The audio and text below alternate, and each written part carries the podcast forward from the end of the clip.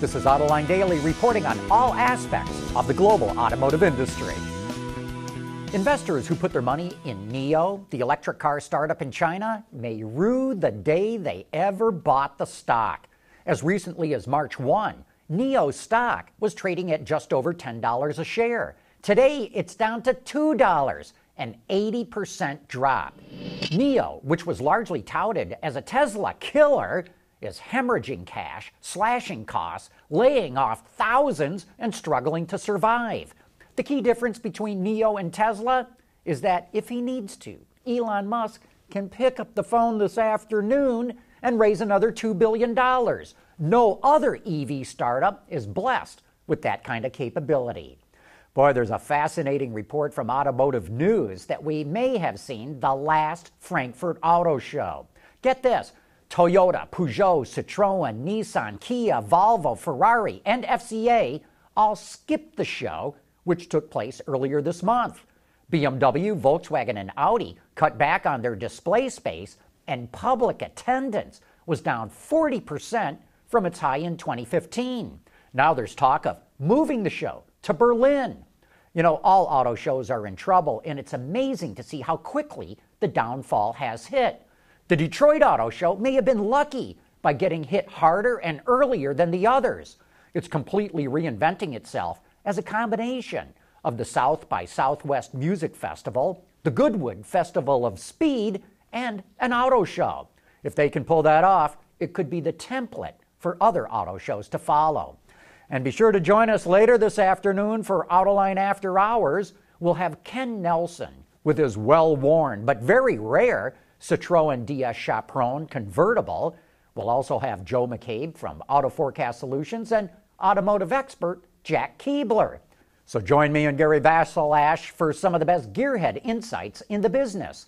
That's later today at 3 p.m. Eastern Time at the AutoLine website or on our YouTube channel.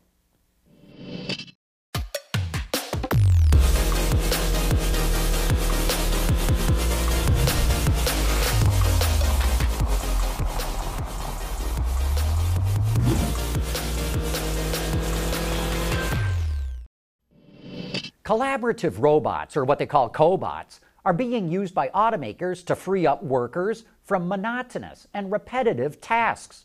Ford just started using them for the first time at its plant in Cologne, Germany, and for a very unique application.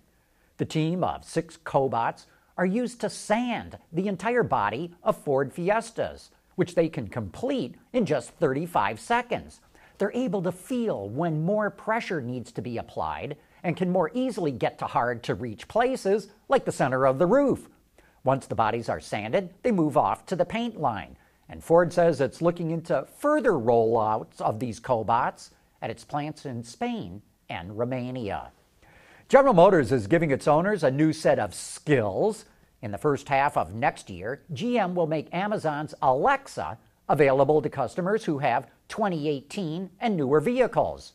Alexa will still be able to do the same things that it does in a home, like check the weather and control smart devices, but it will also give some navigation directions, play songs, and make phone calls from the car.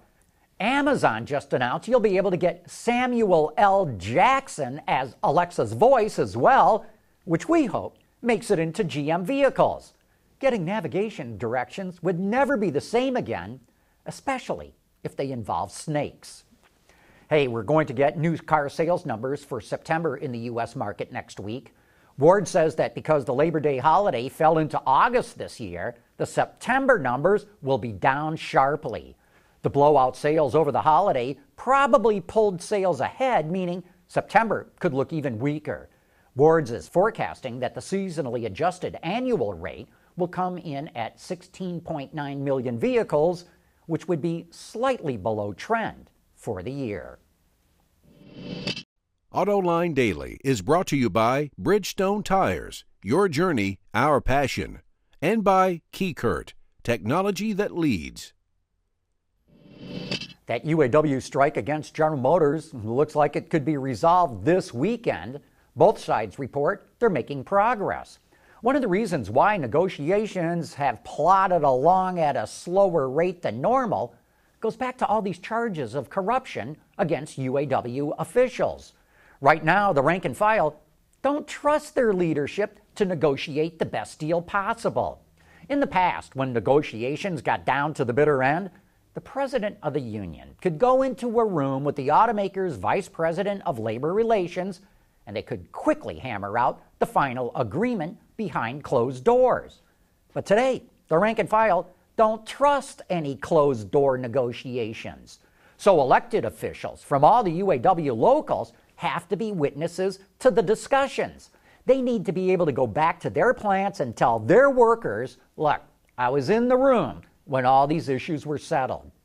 So the strike may have been over already if not for these corruption charges and criminal convictions. In fact, I would argue that it's actually in the UAW's leadership interest to drag this strike out as long as possible, because once these labor contracts are signed, sealed, and delivered, all eyes are going to turn back to the corruption scandal. And that brings us to the end of today's report. Thanks for watching, and hopefully we'll see you later for AutoLine After Hours.